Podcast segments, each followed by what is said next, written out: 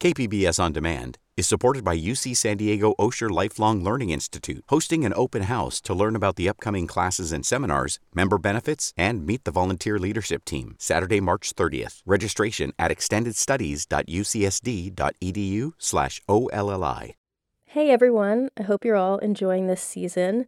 There are two episodes left that I'm really excited to share with you, but they are still in the works. So, in the meantime, I wanted to replay one of my favorite episodes from season two called Sounds of the Sea, where I interview marine biologist Goldie Phillips about how she listens to whale songs and why humans make it hard for whales to communicate with each other. And the reason I wanted to replay this are twofold.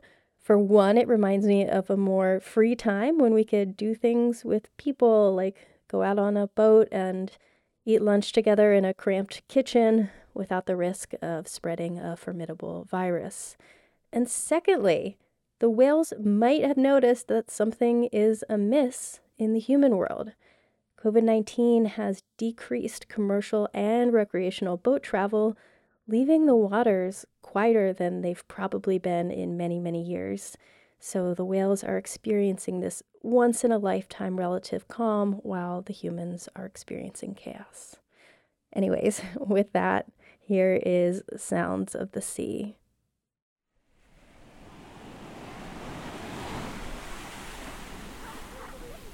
Sometimes when I'm in the ocean, I like to lay on my back with my ears submerged. And the resulting quiet is really peaceful. But that doesn't mean that the ocean is noiseless. In fact, there are many sounds in the deep blue sea. We humans just aren't made to hear them very well. Until the invention of the hydrophone. Basically, a microphone made for recording underwater. Suddenly, the sounds of the sea came into focus. So, what can we hear by recording sound underwater? by recording right off the coast of San Diego. This is Rad Scientist, where the scientist becomes the subject.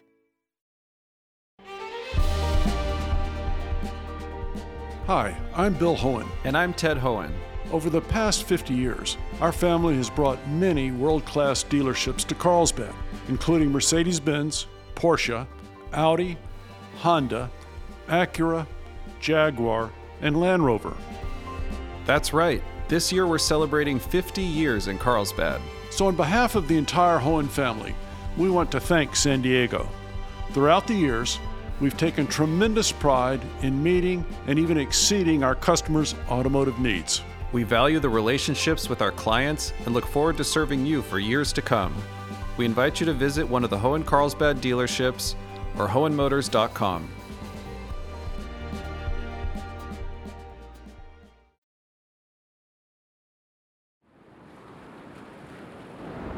right, let's stick a microphone in. Outside Scripps Pier, two women wade into the water with a hydrophone and some headphones. So you're like dangling it like uh, you're going fishing for sound. Yes, kind of.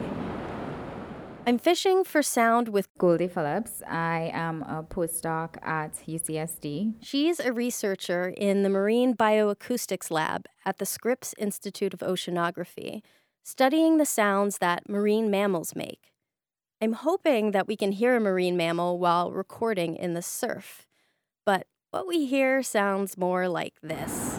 It's like bloop, bloop, bloop, bloop, bloop. You yeah, know? so you, you're hearing like bubbles, you're hearing like the waves. By Scripps Pier, the water is so shallow that all we hear are waves and bubbles.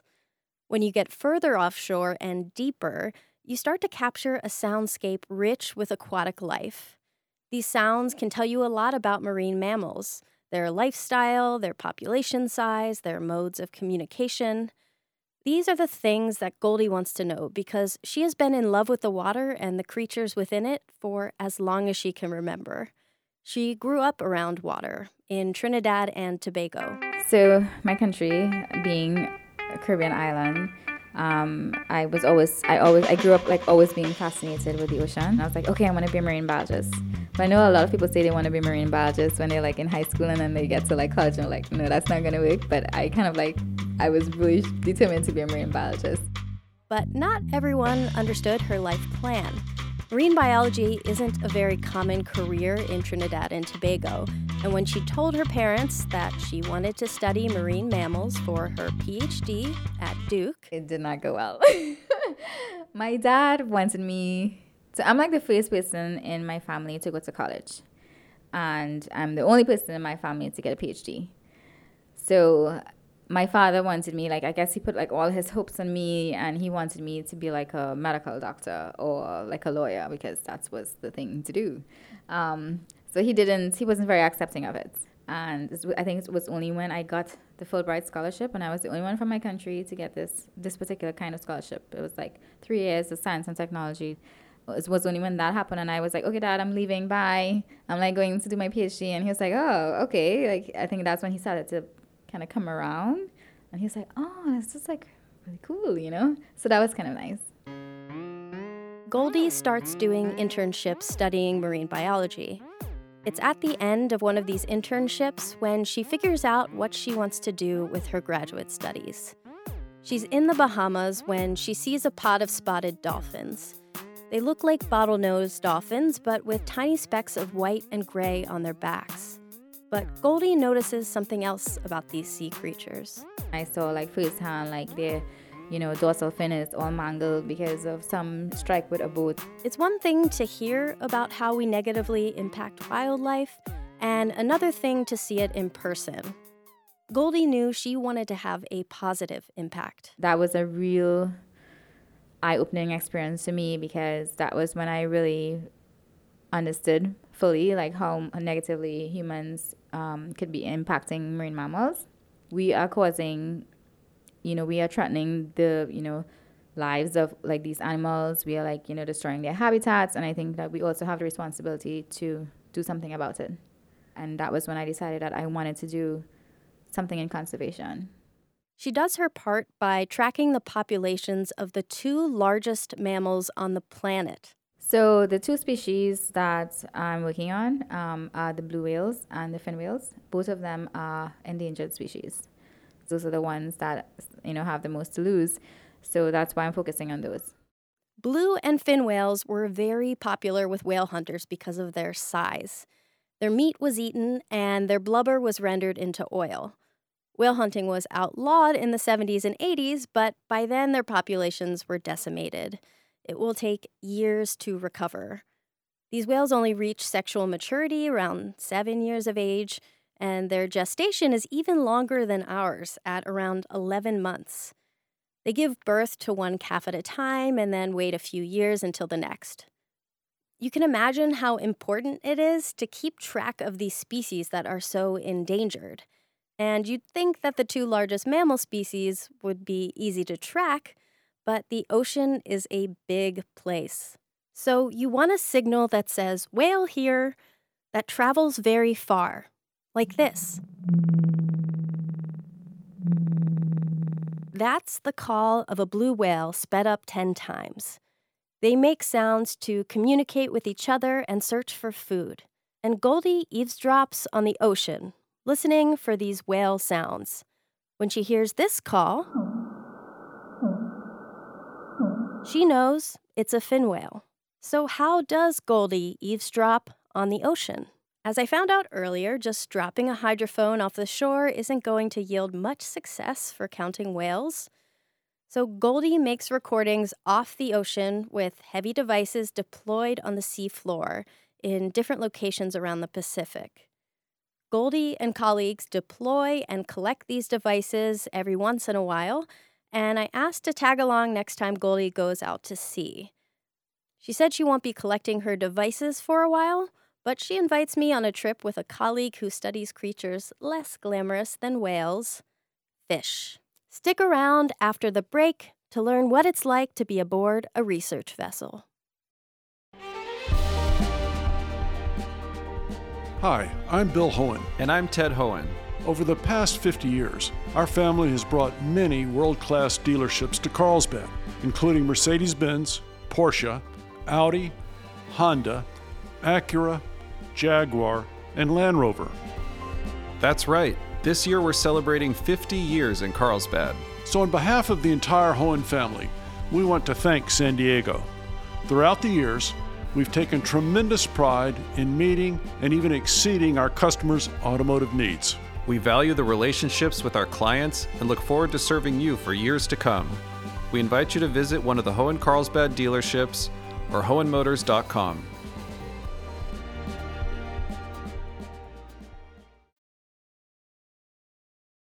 I wake up at 6 a.m., groggy, pop a couple Dramamine, and drive to Point Loma to board a Scripps research vessel. I am pretty out of my element on the ship. My feet are normally firmly planted on solid ground, so it makes me feel better when we get some safety training. First lesson is about the alarm sounds the ship might make, like this one.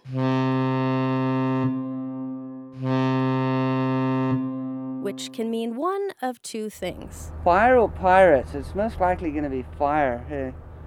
Abandoned ship is, I think it's like seven. One, two, three, four, five, six. Seven. Don't bother counting. Okay, it's like man over. No, abandoned ship is get the hang off this boat now. Something like that. Anyway, bop, bop, bop, bop. Yeah, you know, get up. Next, I get a tour from Goldie of the ship, the whole 1,500 square feet of it. We are on the RV Sproul. The ship is named after a former Scripps researcher.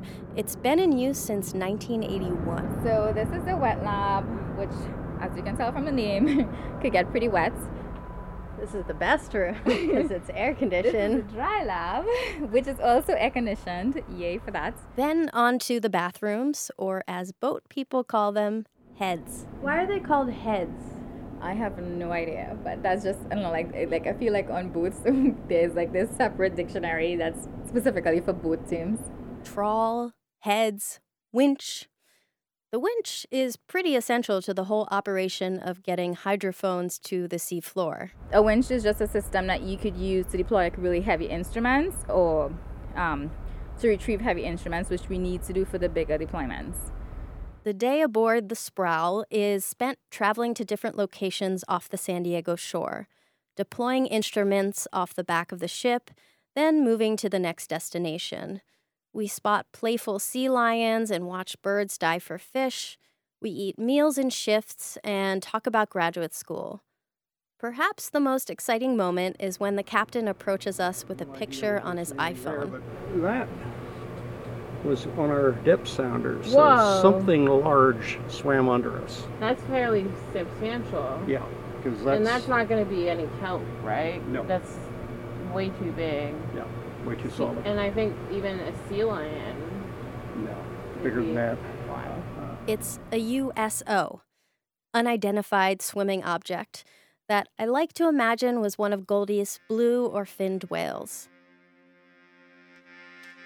It's dark now and everyone is sleepy. 15 hours at sea will do that to you. This was a short expedition, though. Other expeditions can take weeks. But there is a common thread. At some point, the researchers return to land with lots of data, hours of sound, and they retreat to their computers to make sense of it all. When Goldie listens to the data, this is what she finds most of the time.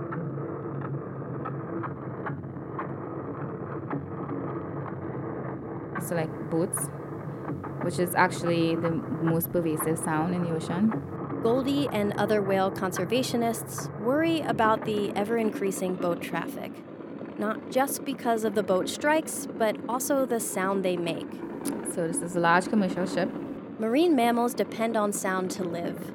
They use it to find mates and to find food. The ship sounds can drown out the whale calls, cutting off one of their main modes of communication with each other. Ship sounds are pervasive, but there are even louder sounds that have been known to negatively affect whales. So sonar is also a huge issue because it, sonar is like a, tends to be like really loud, intense signals, um, which can damage the hearing, and it, it has been associated with like mass strandings of marine mammals. Um, before, like there was like a few years ago, well, several years ago, there was this major like a mass stranding of beak whales in the Bahamas, right after like like around the time of like uh, some navy exercises. Hundreds of beaked whales and minke whales were stranded in 2000 in the Bahamas after a Navy exercise involving sonar. It's just another way in which our human progress, our technology, can have unexpected negative effects on the other inhabitants of our planet. Noise pollution can be just as deadly as other more obvious forms of pollution. It takes awareness of the ways in which we negatively impact other species and constant monitoring of these species to make sure that we can hold onto biodiversity. Goldie's work estimating the abundance of marine mammal populations helps conservation groups monitor the status of endangered species like the fin and blue whales. So, Goldie will be keeping her ears to the water to hear the calls, the whistles, the songs that make it through the ship noise. She hopes that the calls will increase because that will mean that the whales are coming back.